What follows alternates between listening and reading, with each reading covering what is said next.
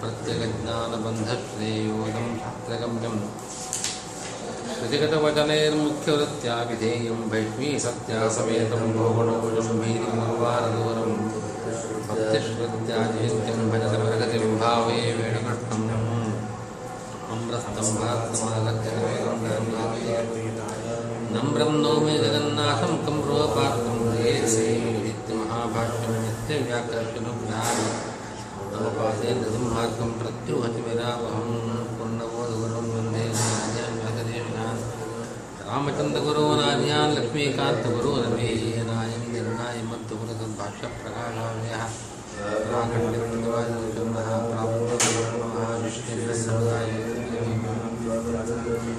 ಸ್ವಯಂ ಶ್ರೀರಮನಾಥತೀರ್ಥಗುರರಾಕ್ಷುಬ್ಧಿಂ ವಿದಧ್ಯಾನ್ಮದೇ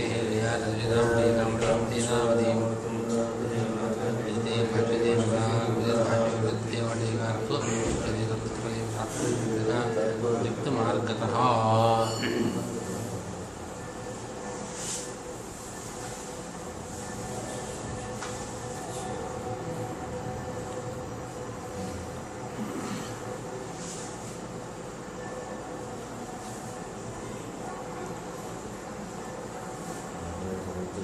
ದ್ವಾಪರೇ ಸರ್ವತ್ರ ಜ್ಞಾನ ಆಕುಲೀಭೂತೆ ತನ್ನಿರ್ಣಯಾಯ ಬ್ರಹ್ಮರುದ್ರೇಂದ್ರಾದಿಭಿಃ ಅರ್ಥಿತೋ ಭಗವಾನ್ ನಾರಾಯಣೋ ವ್ಯಾಸತ್ವೇನ ಅವತತಾರ.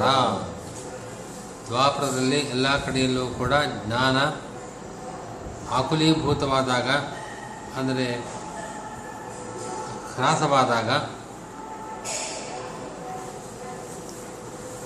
ನಿರ್ಣಯಕ್ಕೋಸ್ಕರವಾಗಿ ಬ್ರಹ್ಮರುದ್ರಾದಿಗಳು ಪ್ರಾರ್ಥಿತನಾದ ಭಗವಾನ್ ನಾರಾಯಣನು ವ್ಯಾಸರಾಗಿ ಅವತಾರ ಮಾಡಿದನು ಅಂತ ಸುಮ್ಮನೆ ವಾಕ್ಯಕ್ಕರ್ಥ ಅದರ ವಿವರಣೆ ಕೊಡ್ತಾ ಇದ್ದಾರೆ. ದ್ವಾಪರೇ ಅಂತ ಮೊದಲನೇ ಪದ, ಅದಕ್ಕೆ ವ್ಯಾಖ್ಯಾನ ದ್ವಾವೇವ ಧರ್ಮಪಾದೌ ಪರೌ ಅವಶಿಷ್ಟೌ ಯಸ್ಮಿನ್ ಯುಗೆ. ದ್ವಾಭ್ಯಾಂ ಯುಗಾಭ್ಯಾಂ ಪರಸ್ಮಿನ್ ಉತ್ತರಸ್ಮಿನ್ ಯುಗೆ ಇತಿ ವಾ ವಯಸ್ವತಮನ್ವಂತರೇ ಮಹಾಯುಗೇಷು ಪ್ರಥಮದ್ವಾಪರಾಪೇಕ್ಷೆಯ ಅಷ್ಟಾವಿಂಶೆ ಧರ್ಮಪಾದದ್ವಯಯುತತ್ವಾ ದ್ವಾಪರಾಖ್ಯೆ ಯುಗೆ ಅಂತಿಷ್ಟು. ದ್ವಾಪರ ಅಂತಿದೆಯಲ್ಲ, ದ್ವೌ ಪರೌ ಯಸ್ಮಿನ್ ಯಸ್ಮಿನ್ ಸಹ ದ್ವಾಪರಃ ತಸ್ಮಿನ್ ದ್ವಾಪರೇ ಅಂತ ವಿಗ್ರಹ. ದ್ವಾವೇವ ಧರ್ಮಪಾದು, ಧರ್ಮದ ಎರಡು ಪಾದಗಳು ಮಾತ್ರ, ದ್ವೌ ಅಂತಂದರೆ ಎರಡು, ಧರ್ಮದ ಎರಡೇ ಪಾದಗಳು ಪರೌ ಅಂದರೆ ಉಳಿದಿವೆ, ಯಾವ ಯುಗದಲ್ಲಿ ಉಳಿದಿದೆಯೋ ಆ ಯುಗ ದ್ವಾಪರ ಅಂತ ಒಂದು ಅರ್ಥ. ಧರ್ಮಕ್ಕೆ ನಾಲ್ಕು ಪಾದಗಳು, ತಪಸ್ಸು, ಸತ್ಯ, ದಯಾ,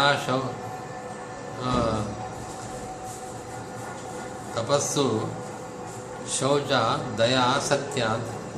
ತಪಸ್ಸು, ಶೌಚ, ದಯಾ, ಸತ್ಯ ಅಂತ ನಾಲ್ಕು ಪಾದಗಳು.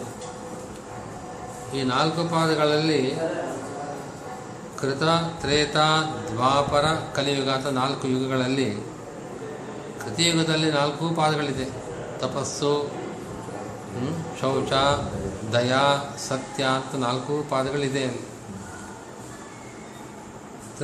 ತ್ರೇತಾಯುಗದಲ್ಲಿ ಮೊದಲನೇ ಪಾದ ಅದು ಕಡಿಮೆ ಆಗುತ್ತೆ, ಮೂರು ಪಾದಗಳಿರ್ತದೆ. ದ್ವಾಪರ ಯುಗದಲ್ಲಿ ಎರಡು ಪಾದಗಳು ಮಾತ್ರ ಉಳಿದಿರೋದು. ಹೀಗೆ ಧರ್ಮದ ನಾಲ್ಕು ಪಾದಗಳಲ್ಲಿ ಎರಡೇ ಪಾದಗಳು ಪರವು ಅಂತಂದರೆ ಉಳಿದಿವೆ, ಯಾವ ಯುಗದಲ್ಲಿ ಉಳಿದಿದೆಯೋ ಆ ಯುಗಕ್ಕೆ ಆ ಕಾರಣದಿಂದ ದ್ವಾಪರ ಅಂತ ಹೆಸರು. ಅಥವಾ ಇನ್ನೊಂದು ರೀತಿ ವ್ಯಾಖ್ಯಾನ, ದ್ವಾಭ್ಯಾಂ ಪರಸ್ಮಿನ್ ಯುಗೆ, ದ್ವಾಭ್ಯಾಂ ಎರಡು ಯುಗಗಳಾದಮೇಲೆ ತಾನು ಮೂರನೇ ಯುಗ ಬರೋದು. ದ್ವಾಭ್ಯಾಂ ಎರಡು ಯುಗಗಳಿಂದ ಪರಸ್ಮಿನ್ ಅಂದರೆ ಮುಂದೆ ಇರತಕ್ಕಂಥ ಯುಗದಲ್ಲಿ ಅಂತ ಹೀಗೂ ವ್ಯಾಖ್ಯಾನ ಮಾಡಬಹುದು. ಅಂದರೆ ವೈಯಸ್ವದ ಮನ್ವಂತರದಲ್ಲಿ ಅನೇಕ ಮಹಾಯುಗಗಳು ಬರ್ತಾ ಇದೆ. ಆ ಒಂದು ಮಹಾಯುಗದಲ್ಲಿ ಪ್ರಥಮ ಅದು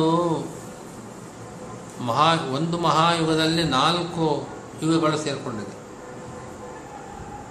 ಈಗ ದ್ವಾಪರ ಯುಗ ಅಂತ ಹೇಳ್ತಕ್ಕಂಥದ್ದು ವೈಯಸ್ವದ ಮನ್ವಂತರದ 28ನೇ ದ್ವಾಪರ ಯುಗ. ಮೊದಲನೇ ದ್ವಾಪರ ಮುಗಿದ ಮೇಲೆ 28ನೇ ದ್ವಾಪರ ಯುಗ ಬಂದಾಗ, ಈಗ ಕಲಿಯುಗ ನಡೀತಾ ಇದೆಯಲ್ಲ, ಅದು 28ನೇ ಕಲಿಯುಗ.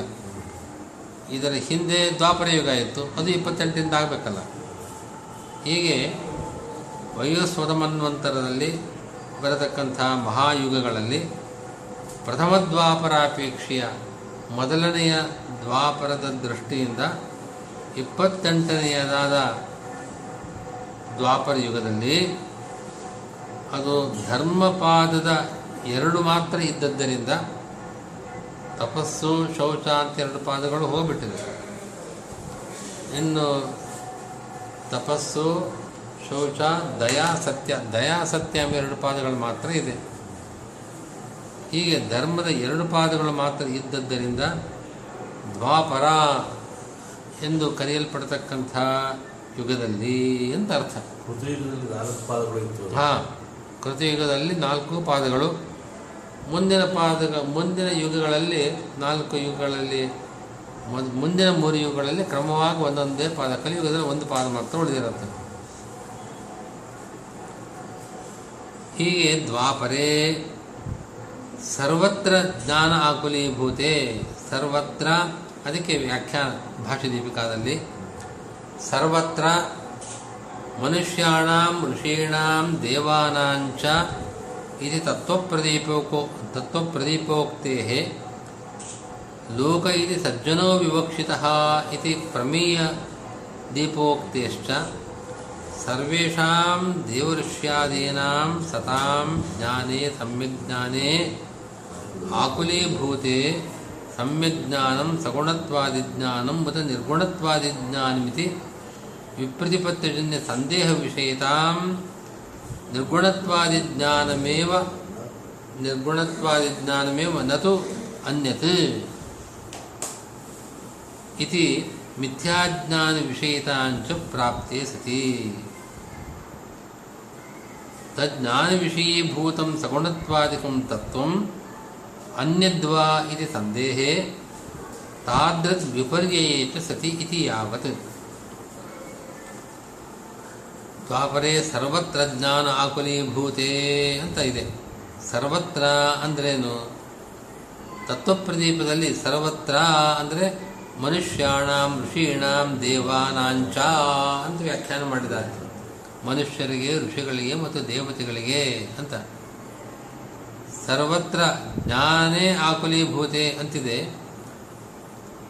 ಲೋಕ ಇತಿ ಸಜ್ಜನೋ ವಿವಕ್ಷಿತಃ ಅಂತ ಪ್ರಮೇಯ ದೀಪಿಕಾದಲ್ಲಿ ಬರತಕ್ಕಂಥ ಮಾತು. ಲೋಕ ಅನ್ನೋ ಶಬ್ದ ಸಜ್ಜನರನ್ನು ಹೇಳ್ತಕ್ಕಂಥ ಶಬ್ದ. ಆದ್ದರಿಂದ ಸರ್ವತ್ರ ಅಂತಂದರೆ ದೇವತೆಗಳು, ಋಷಿಗಳು, ಮನುಷ್ಯರು, ಇವರಿಗೆ ಋಷಿಗಳು ಮೊದಲಾದ ಸಜ್ಜನರಿಗೆ ಜ್ಞಾನೇ ಆಕುಲೀಭೂತೆ. ಜ್ಞಾನ ಅಂದರೆ ಸಮ್ಯಕ್ ಜ್ಞಾನ, ತತ್ವಜ್ಞಾನ. ಅವರ ತತ್ವಜ್ಞಾನವು ಆಕುಲೀಭೂತವಾದಾಗ ಅಂತಂದರೆ ಸಂದೇಹ ವಿಷಯವಾದಾಗ, ಅಂದರೆ ಸಮ್ಯಜ್ಞಾನ ಅಂದ್ರೇನು? ಸಮ್ಯಜ್ಞಾನ ಅಂತಂದರೆ ಭಗವಂತ ಸಗುಣನಾಗಿದ್ದಾನೆ ಅನ್ನೋ ಜ್ಞಾನ ಸಮ್ಯಜ್ಞಾನವೋ, ಅಥವಾ ಭಗವಂತ ನಿರ್ಗುಣ ವಿಷಯದಲ್ಲಿ ಸಂಶಯ ಬಂತು. ಏನು ಸಂಶಯ ಅಂತಂದರೆ, ಸಮ್ಯಜ್ಞಾನ ಅಂದರೆ ಯಾವ ಜ್ಞಾನ? ಭಗವಂತ ಸಗುಣ ಎಂಬ ಜ್ಞಾನವು ಸಮ್ಯಜ್ಞಾನವೋ, ಅಥವಾ ಭಗವಂತ ನಿರ್ಗುಣನಾಗಿದ್ದಾನೆ ಎಂಬ ಜ್ಞಾನವು ಸಮ್ಯಜ್ಞಾನವೋ ಎಂಬುದಾಗಿ ಸಂಶಯ ವಿಷಯವಾಯ್ತದು. ಸಮ್ಯಜ್ಞಾನ ಸಮ್ಯಜ್ಞಾನ ಅಂದರೆ ಯಾವುದು ಎಂಬ ಸಂಶಯ ಬಂತಲ್ಲ. ಸಮ್ಯಜ್ಞಾನವು ಹೀಗೆ ಸಂದಿಗ್ಧವಾಯಿತು, ಜ್ಞಾನವು ಆಕುಲೀಭೂತವಾಯಿತು ಅಂತ. ದ್ವಾಪರಯುಗದಲ್ಲಿ ಸಜ್ಜನರಿಗೆ ದೇವತೆಗಳು, ಮನುಷ್ಯರು, ಋಷಿಗಳು, ಇಂತಹ ಸಜ್ಜನರಿಗೆ ಅವರ ಜ್ಞಾನ ಆಕುಲೀಭೂತವಾಯಿತು ಅಂತಂದರೆ ಅವರಿಗೆ ಅವರ ಜ್ಞಾನವು ಸಂಶಯಾಸ್ಪದವಾಯಿತು, ಸಂಶಯಗ್ರಸ್ತವಾಯಿತು. ಸಮ್ಯಜ್ಞಾನ ಅಂದರೆ ಯಾವ ಜ್ಞಾನ? ನಿರ್ಗುಣತ್ವಾದಿ ಜ್ಞಾನವೇ ಸಮ್ಯಜ್ಞಾನವೋ ಅಥವಾ ಸಗುಣತ್ವಜ್ಞಾನ ಸಮ್ಯಜ್ಞಾನವೋ ಎಂಬ ಸಂಶಯ ಬಂತವರಿಗೆ. ಹೀಗೆ ನಿರ್ಗುಣತ್ವ ಒಂದೇ ಅಲ್ಲ, ನಿರ್ಗುಣತ್ವಾದಿ ಗುಣತ್ವೇ ಎಂಬುದಲ್ಲಾತು. ಭಗವಂತ ನಿರ್ಗುಣನಾಗಿದ್ದಾನೆ, ನಿರಾಕಾರನಾಗಿದ್ದಾನೆ. ಇಂತಹ ಜ್ಞಾನಗಳು ಸಮ್ಯಜ್ಞಾನವು. ಭಗವಂತ ಸುಗುಣನಾಗಿದ್ದಾನೆ, ಸಾಕಾರನಾಗಿದ್ದಾನೆ ಎಂಬ ಜ್ಞಾನವು ಸಮ್ಯಜ್ಞಾನವು ಎಂಬ ರೀತಿಯ ಸಂಶಯ ಬಂತು. ಅಂದರೆ ಸಮ್ಯಜ್ಞಾನವು ಸಂದೇಹಕ್ಕೆ ವಿಷಯವಾಯಿತು, ಇದೇ ಜ್ಞಾನ ಆಕುಲೀಭೂತವಾಯಿತು ಅನ್ನೋದಕ್ಕೆ ಅರ್ಥ. ಅಥವಾ ಅಷ್ಟೇ ಅಲ್ಲ, ಸಗುಣ ಬ್ರಹ್ಮನ ಭಗವಂತ ಸಗುಣ ಅಂತ ಅನ್ನೋ ಜ್ಞಾನ ಬಂದಿದೆ, ಇನ್ನೊಬ್ಬರಿಗೆ ಭಗವಂತ ನಿರ್ಗುಣ ಅಂತ ಅನ್ನೋ ಜ್ಞಾನ ಇದೆ. ಎರಡು ರೀತಿ ಜ್ಞಾನ ಕಾಣಿಸ್ತಾ ಇದೆ ನಮಗೆ. ಅವ್ರಿಗೆ ಸಂಶಯ, ಈ ಜ್ಞಾನ ಸರಿಯಾದ ಜ್ಞಾನವೋ ಆ ಜ್ಞಾನ ಸರಿಯಾದ ಜ್ಞಾನವೋ ಅಂತ ಸಂಶಯ ಬಂತ ಅವ್ರಿಗೆ, ಸಜ್ಜನರಿಗೆ. ಹೌದು, ಅಂತ ಸಜ್ಜನರಿಗೆ ಈ ರೀತಿ ಸಂಶಯ ಬಂತು. ಮತ್ತು ಬರೀ ಸಂಶಯ ಅಷ್ಟೇ ಅಲ್ಲ, ಅದು ಮಿಥ್ಯಾಜ್ಞಾನವೂ ಬಂದುಬಿಡ್ತು. ಕೆಲವು ಸಂದರ್ಭಗಳಲ್ಲಿ ಅವರು ಹೀಗೂ ತಿಳ್ಕೊಂಡ್ರು, ಭಗವಂತ ಅಂದರೆ ಗುಣ ಅಂದಿರ ಕಾರಣ ಜ್ಞಾನವೇ ಸಮ್ಯಜ್ಞಾನ, ಭಗವಂತ ಸಗುಣ ಸಾಕಾರ ಅಂತ ಅನ್ನೋ ಜ್ಞಾನ ಅದು ಮಿಥ್ಯಾಜ್ಞಾನ, ಭ್ರಾಂತಿ ಅದು ಅನ್ನೋ ವಿಪರೀತ ಜ್ಞಾನ ಬಂದುಬಿಡ್ತಾವ್ರಿಗೆ. ಅವರ ಜ್ಞಾನ ಆಕುಲೀಭೂತವಾಯಿತು ಅಂತಂದರೆ ಸಮ್ಯಜ್ಞಾನದ ವಿಷಯದಲ್ಲಿ ಸಂಶಯ ಬಂತು, ಸಮ್ಯಜ್ಞಾನದ ವಿಷಯದಲ್ಲಿ ವಿಪರೀತ ಜ್ಞಾನವೂ ಬಂತು. ಈ ರೀತಿಯಾದದ್ದೇ ಅವರ ಜ್ಞಾನ ಆಕುಲೀಭೂತವಾಯಿತು ಅನ್ನೋದಕ್ಕೆ ಅರ್ಥ. ರೀತಿಯ ಜ್ಞಾನಗಳಿದೆ, ಆ ಜ್ಞಾನಗಳಲ್ಲಿ ಯಾವುದು ಸಮ್ಯಜ್ಞಾನ, ಯಾವುದು ಮಿಥ್ಯಾಜ್ಞಾನ ಅಂತ ಸಂಶಯ. ಅಥವಾ ಬ್ರಹ್ಮ ಸಗುಣನಾಗಿದ್ದಾನೆ ಅಂತನ್ನೋದೇ ಮಿಥ್ಯಾಜ್ಞಾನ, ಭಗವಂತ ನಿರ್ಗುಣನಾಗಿದ್ದಾನೆ ಅಂತನ್ನೋದೇ ಸಮ್ಯಜ್ಞಾನ, ಹೀಗೂ ಇರಬಹುದು.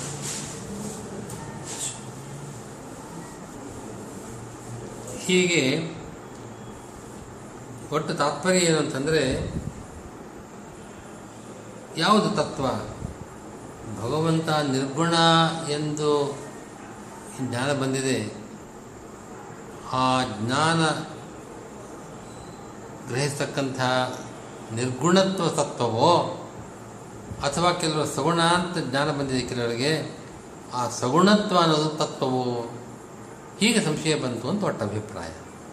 ಯಾವುದು ತತ್ವ? ಭಗವಂತನ ನಿರ್ಗುಣತ್ವ ಅದು ತತ್ವ ಯಥಾರ್ಥವೋ, ಭಗವಂತನ ಸಗುಣತ್ವ ತತ್ವವೋ ಯಥಾರ್ಥವೋ ಅಂತ ಸಂಶಯ ಬಂತು ಅಂತ ಒಟ್ಟು ಪರ್ಯ. ತನ್ನಿರ್ಣಯಾಯ ಅಂತ ಪದ ಇದೆ, ಅದಕ್ಕೆ ಅರ್ಥ ಬರೀತಾರೆ. ತನ್ನಿರ್ಣಯಾಯ ತಸ್ಮಿನ್ ಸಗುಣತ್ವಜ್ಞಾನೇ ತಸ್ಯ ಸಮ್ಯಜ್ಞಾನತ್ವಸ್ಯ ನಿಶ್ಚಯಾರ್ಥಂ ಇದಮೇವ ತತ್ವಂ ನಾನ್ಯತು ಇತಿ ವಿಷಯೇ ಸಮ್ಯಕ್ತ್ವ ನಿಶ್ಚಯಾರ್ಥಂ ಇತಿ ಯಾವತ್. ತನ್ನಿರ್ಣಯಾಯ ಅಂತಂದರೆ ತಸ್ಮಿನ್ ನಿರ್ಣಯಾಯ, ತಸ್ಮಿನ್ ಆ ವಿಷಯದಲ್ಲಿ. ಯಾವ ವಿಷಯದಲ್ಲಿ? ಸಗುಣತ್ವಾದಿ ಜ್ಞಾನದ ವಿಷಯದಲ್ಲಿ. ಅಂದರೆ ಸಗುಣತ್ವಜ್ಞಾನವೇ ಸಮ್ಯಜ್ಞಾನ ಎಂಬ ನಿಶ್ಚಯಕ್ಕೋಸ್ಕರವಾಗಿ ಒಟ್ಟಭಿಪ್ರಾಯ ಏನು ಅಂತಂದರೆ, ಬ್ರಹ್ಮನ ಸಗುಣತ್ವವೇ ತತ್ವ, ಅದಕ್ಕಿಂತ ಭಿನ್ನವಾದದ್ದು ತತ್ವವಲ್ಲ. ಹೀಗೆ ಒಂದು ಆ ವಿಷಯ ಸಗುಣತ್ವವೇ ತತ್ವ ಎಂಬ ಸಗುಣತ್ವ ವಿಷಯದಲ್ಲಿ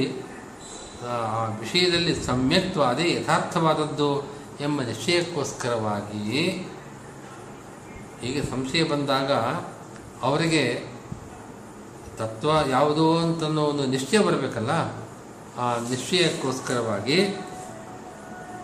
ಬ್ರಹ್ಮರುದ್ರೇಂದ್ರಾಧಿಭಿಃ ಅರ್ಥಿತಃ. ಬ್ರಹ್ಮರುದ್ರಾಧಿಭಿಃ ದೇವೈಃ ಇತಿ ಶೇಷಃ. ಬ್ರಹ್ಮ ರುದ್ರ ಇಂದ್ರ ಮೊದಲಾದ ದೇವತೆಗಳಿಂದ ಅನ್ನೋ ಪದ ಅಲ್ಲಿಲ್ಲ, ಅದನ್ನು ತಗೊಳ್ಬೇಕು, ಸೇರಿಸ್ಕೊಳ್ಬೇಕು. ಅವರಿಂದ ಅರ್ಥಿತಃ ಉಪಯಾಚಿತಃ ಪ್ರಾರ್ಥಿತನಾಗಿ, ಅನ್ಯಪದಾರ್ಥಾನಾಂ ದೇವಾನಾಂ ಬ್ರಹ್ಮರುದ್ರೇಂದ್ರಾಧಿಭಿಃ ಇತಿ ಯದ್ವಿಶೇಷಣಂ ತತ್ ಪ್ರಸಿದ್ಧ ಪ್ರಭಾವಾನಾಮಪಿ ಭಗವದಿತರೇಷಾಂ ಅಶಕ್ಯಮಿದಂ ಕಾರ್ಯಂ ಇತಿ ಪ್ರದರ್ಶನಾರ್ಥಂ.